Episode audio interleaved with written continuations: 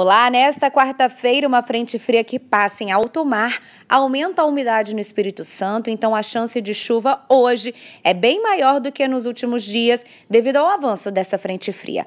Então o sol brilha entre nuvens na maior parte do tempo, a sensação ainda é de calor, mas pode chover forte a partir da tarde, isso vale para todas as áreas capixabas. Veja mais na programação da TV Vitória.